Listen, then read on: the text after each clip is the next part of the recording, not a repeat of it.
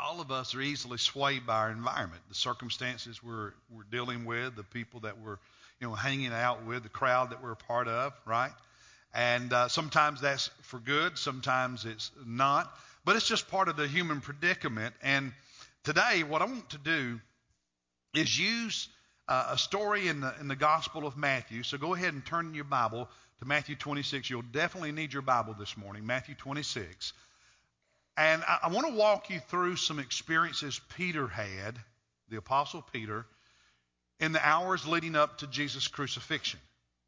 To help us understand as disciples, as followers of Jesus, um, the role that groups, that being, being with people or being separated from people, being alone, the role that all of that plays in our lives for good and for bad, spiritually and otherwise. And and the story begins in Matthew 26. Jesus is gathered in the upper room with his 12 disciples. They're observing the Jewish feast of Passover, and at the end of that, he institutes, implements what we today refer to as the Lord's Supper or, or uh, communion.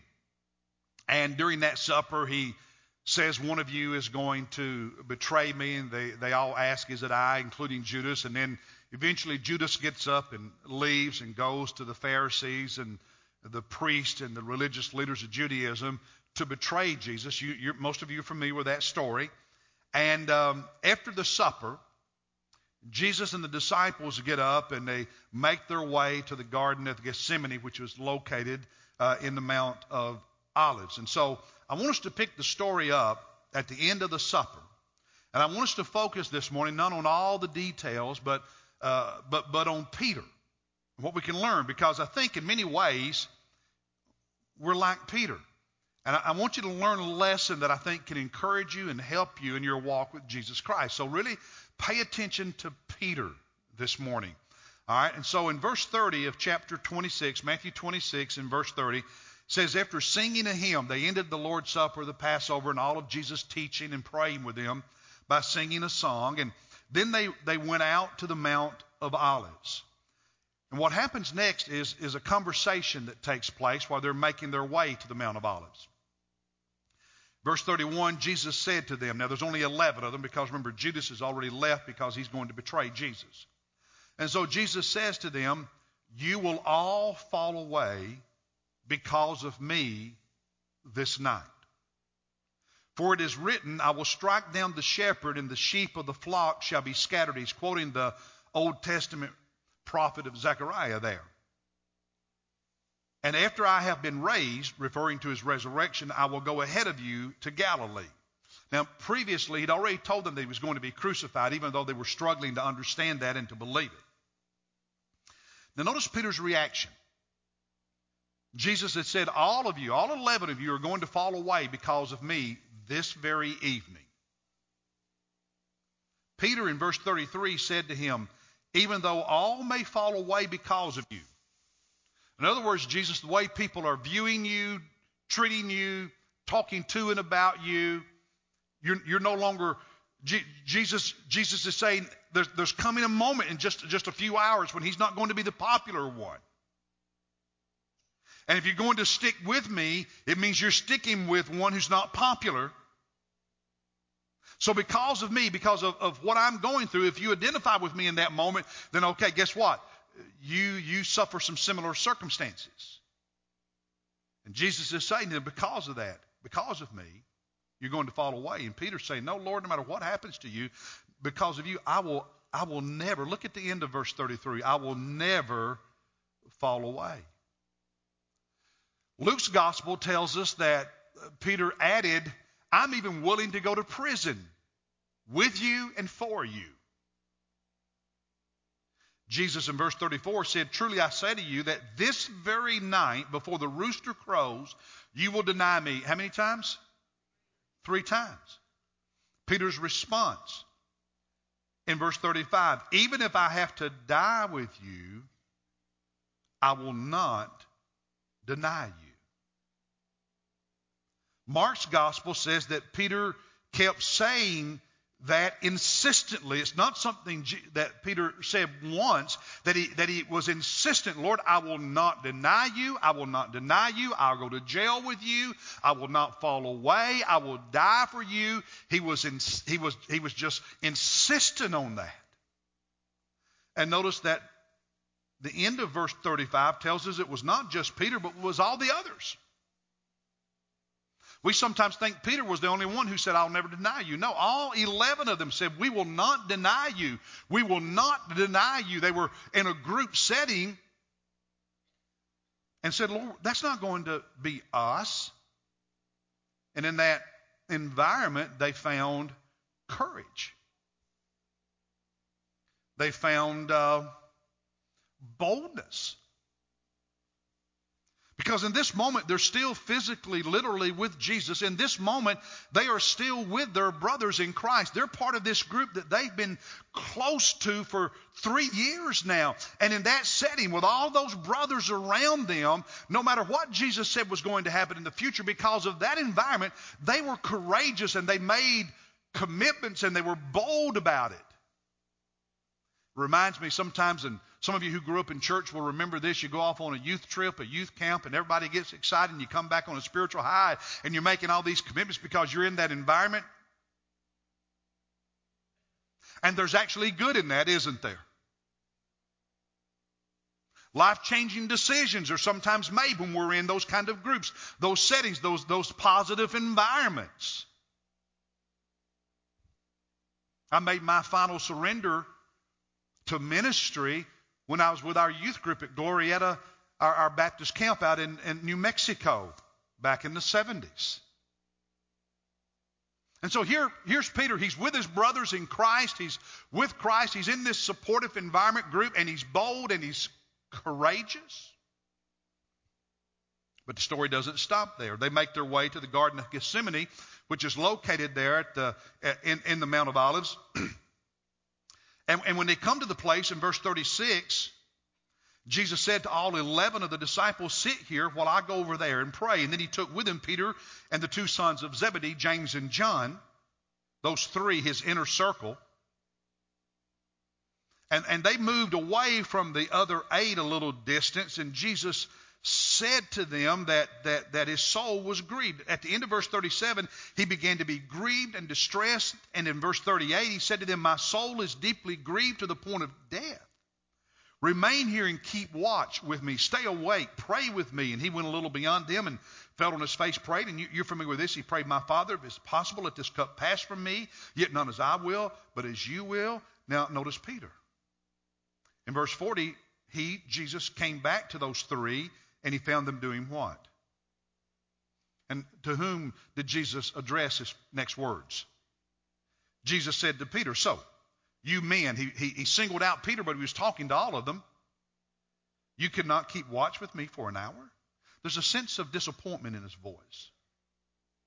Then he says to them, Keep watching and praying that you may not enter into temptation. The spirit is willing, but the flesh is weak. And he goes away in verse 42 and prays a second time, comes back to them. In verse 43, found them sleeping, left them alone. Verse 44, he goes back and prays a third time. He comes back and they're sleeping and he wakes them up. Now, here, Peter and the others rather than keeping watch for Jesus like they were asked, rather than praying for Jesus like he needed, they sleep because it's at night and their eyes are heavy and they're sleepy and they're tired.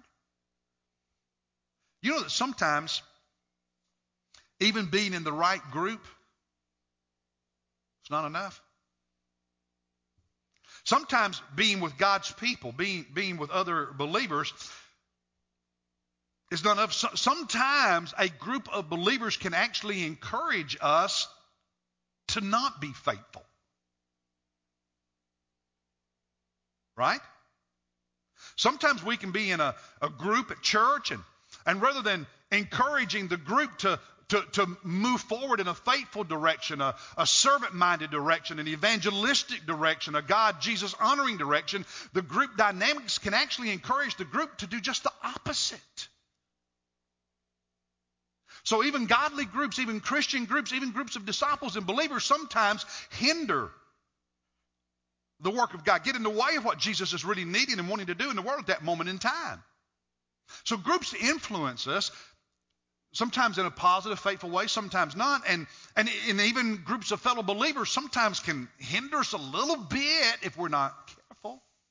Isn't that what happened here? If we're not careful, too often Sunday school classes and churches and ministries are led by what I call the negative minority who are the loudest. But they're not motivating the group in the direction of, of faithfulness and obedience.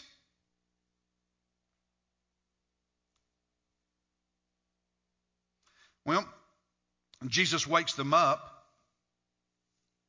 and ne- the next thing that's, that happens is a mob shows up to arrest him. In verse 47, while he was still speaking to the disciples, Judas,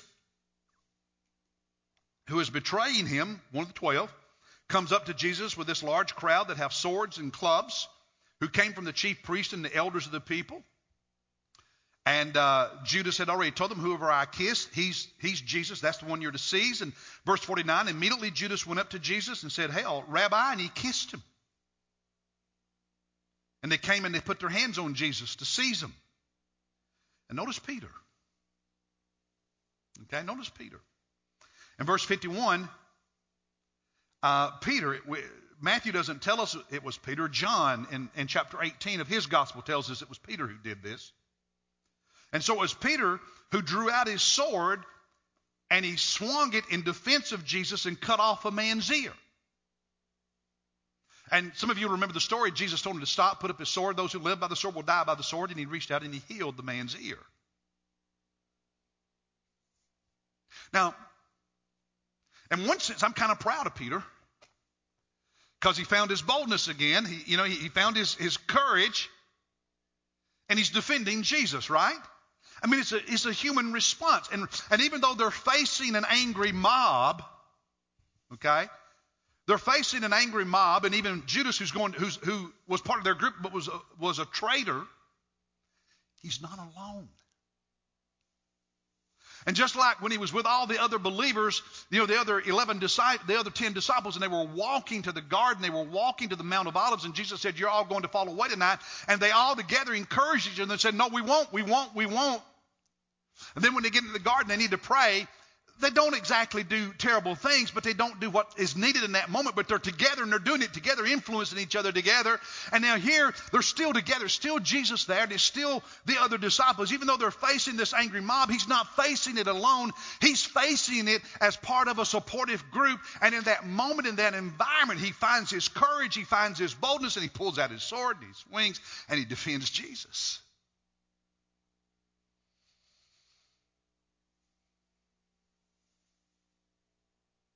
Willing to take risks. This, this is the same Peter that was one of the first four disciples Jesus called to be his disciples.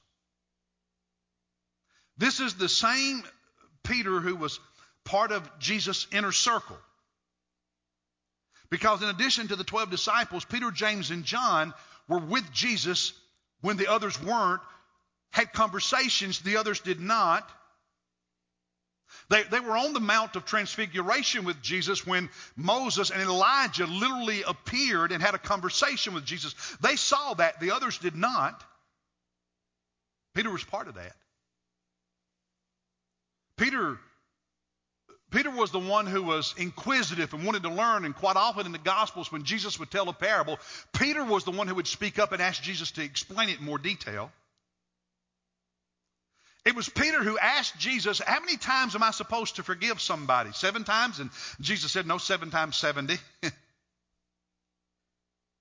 Peter wanted to know, he wanted to learn, and so he wasn't afraid to, to, to, to ask questions. It, it was Peter who often was the spokesman for the group because when they were up in the northern country, if you will, up in, in, uh, in, the northern part of Galilee, and, and Jesus was alone with them one evening, and he, he asked, What's everybody saying about me? What's the rumor mill? What all, what's all the gospel, gossip, rather? And, and they, they said, Well, some think you're this person, and some think this. And, and then Jesus looked at them and he said, But who do you say I am? And Peter was the one who spoke for the group and said, You are the Christ. You're the anointed one. You're the Messiah. It was Peter when the disciples were in that boat one evening and it was dark and, and there was a storm and the wind was blowing and the waves were rough and they saw what looked like a ghost walking in the water coming in their direction. And as that ghost got closer, they recognized it was uh, Jesus and, and, and, and it was Peter who said, Lord, if it's you, let me, let me get out of this boat and walk. And Jesus said, come on. And Peter got out of the boat and walked. He's the only one who tried. And he walked on the water as long as he kept his eyes on Jesus, and then he looked around at the waves and got scared and he began to sink, and Jesus rescued him. But Peter got out of the boat, the rest didn't. Here's this courageous, bold, daring, inquisitive, wanting to know, willing to try, willing to take risk, willing to fail. Peter defending Jesus with his sword. But Jesus is arrested tells Peter to put up his sword. And what did the disciples do? Hmm? Look at verse 56. All the disciples, how many? What did they do? They left Jesus and they fled, just like he said they would. Right? What about Peter? What about Peter? What did he do? Look at verse 58. Peter was doing what? Following from a distance. Not close enough to get burned. Following from a distance. As far as the courtyard of the high priest where Jesus was going to be put on trial. And he went in that courtyard and he sat down with the officers to see the outcome. And so Peter is following from a distance, but he's no longer with a supportive crowd. He still had enough courage and boldness within him to follow, but from a distance. But now his circumstances are different. The group he's with is different.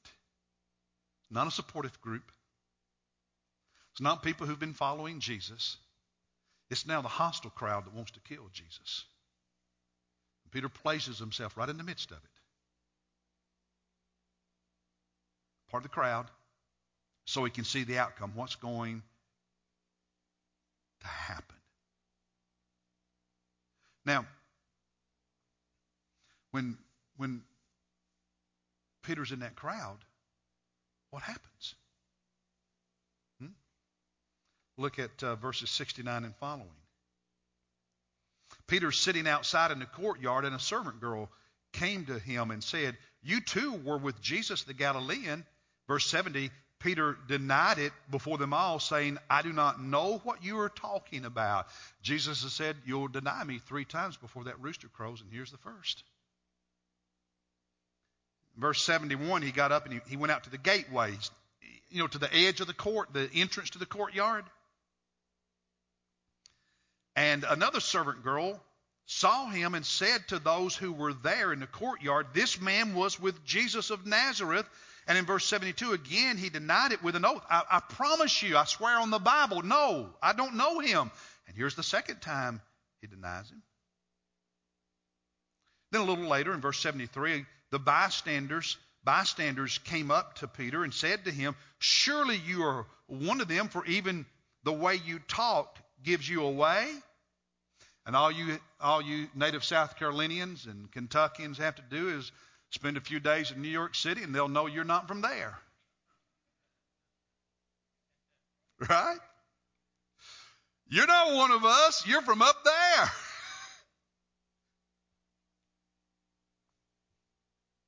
Your voice gives you away. Verse 74, he began to what? Curse and swear. He got a potty mouth and said, I do not know the man. He went back to his old fishing days before he was a follower of Jesus. Think of it like what's the, what's the saying? Cuss like, mm, cuss like a sailor.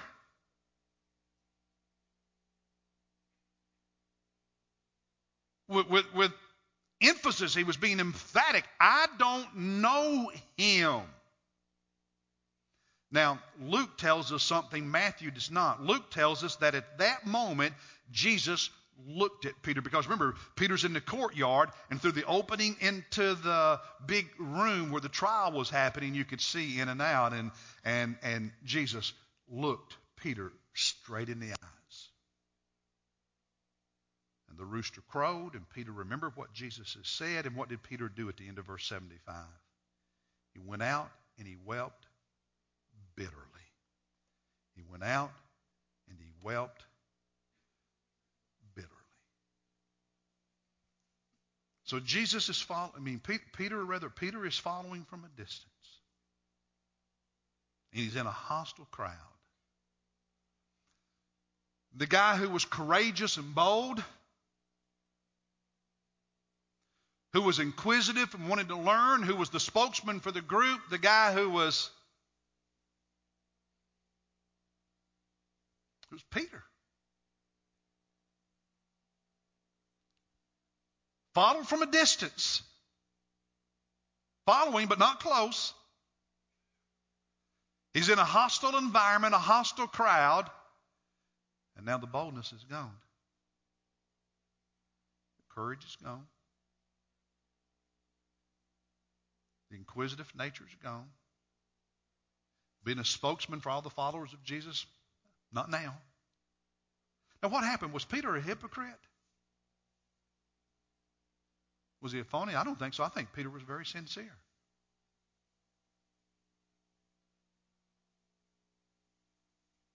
I really do.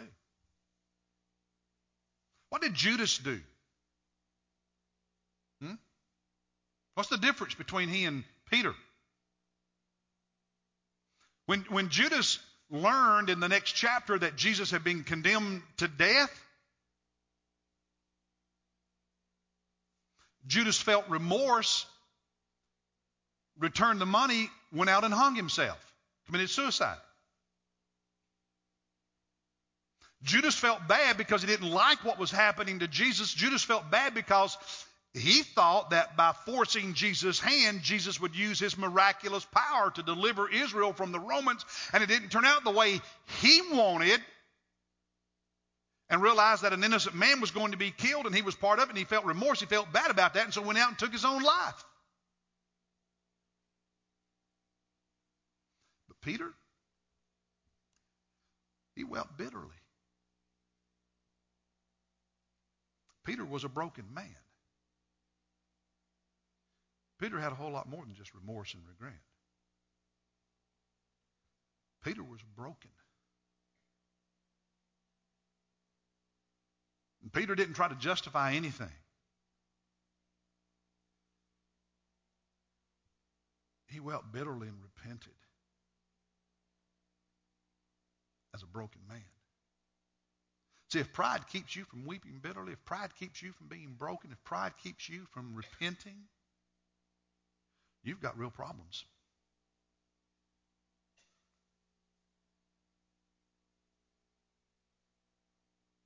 They handled it very differently, those two men. You know what Peter did? He got back together with the other disciples. How do we know this?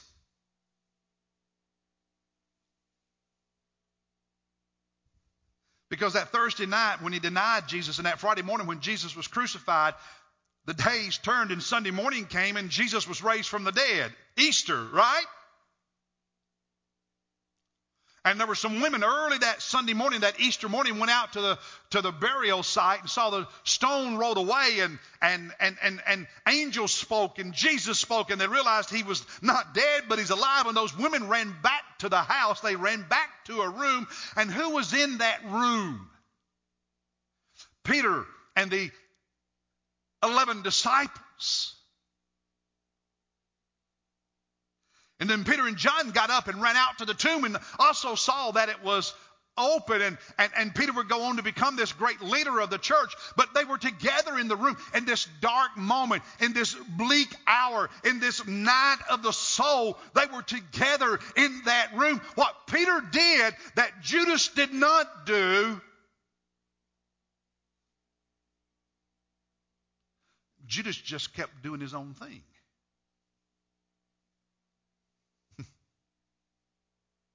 Judas just kept doing it his way.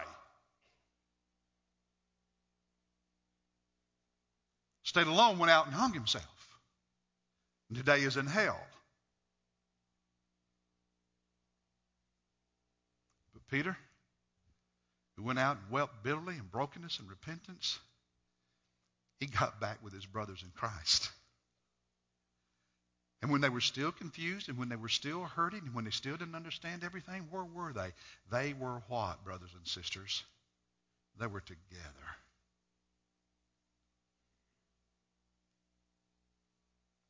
They were together. See, life will have its ups and downs. Even as a follower of Jesus, a disciple, life's going to have its ups and downs, good times and tough times, happy times and really heartbreaking times, right? Life has, that's, that's life for everybody. Jesus said the rain falls on the just and the unjust. It's life.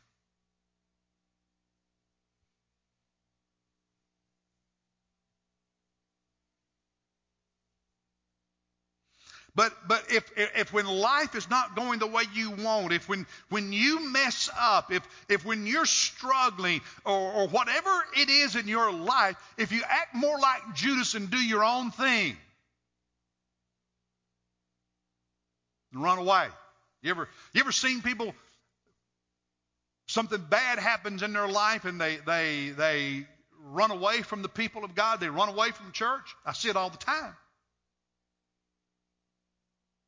And when you isolate yourself and you, and you run away, you're going to end up more likely than not like Judas in spiritual death, in spiritual pain, in spiritual struggle, without healing, without hope, and without help.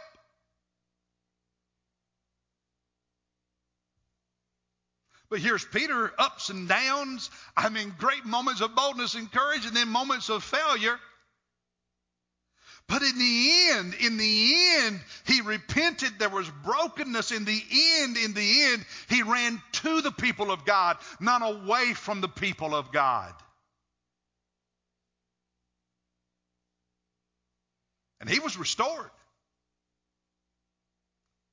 He was healed. It was Peter who would stand on the day of Pentecost in front of thousands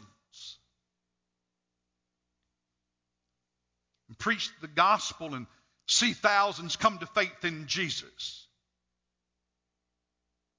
It was Peter who broke down the barrier between Jews and Gentiles when it came to Jesus Christ as he shared the gospel with Cornelius and Cornelius' family. It was Peter who fed the lambs, who fed the sheep. It was Peter in the book of Acts when they were arrested who would be, again, the spokesman for the crowd, but this time without any fear or hesitation. Because, yes, he had the Holy Spirit. Yes, he had experience. Yes, he had better understanding. But, brothers and sisters, he was not alone anymore. because he stopped, listen, he stopped following from a distance.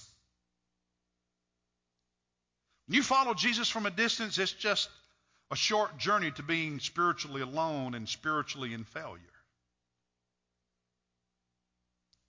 He stopped following Jesus from a distance. Now, Peter had an appreciation for the people of God after that. You know, he wrote two books in our New Testament, 1 Peter and 2 Peter. And in 1 Peter chapter 1 verse 22, look at this verse. This is what Jesus said. He said, "Since you have in obedience to the truth purified your souls for a sincere love of whom? Who? The brethren fervently love whom? One another from the heart. Do you think Peter learned something about being part of the family of God? And later in that same book of 1 Peter chapter 4 verses 8 and following, he said this. He said, above all, keep fervent in your love for whom? Because love covers a multitude of sins, helps us move past it. Be hospitable to whom? Without what? Remember that next time you get negative and want to complain. I'm just saying. Verse 10 As each one has received a special gift, we have our talents, our abilities. Employ it in serving whom? one another as good stewards of the manifold, the, the great bigness, grace, love of God, that whatever talent God's given you, it is out of His love, not only for you, but for His people and the lost in this world. And He says, use it to serve them. Peter learned something about feeding the sheep. He learned something about running to the people of God rather than running away from the people of God. He learned something about not being alone, but instead staying with the family of faith.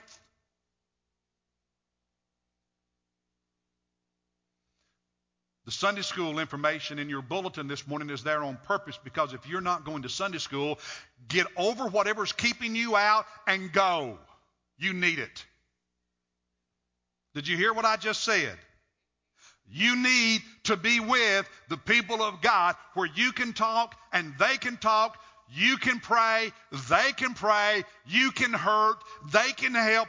Get with the people of God and stop making the excuses you've been making. Don't run away. Run to.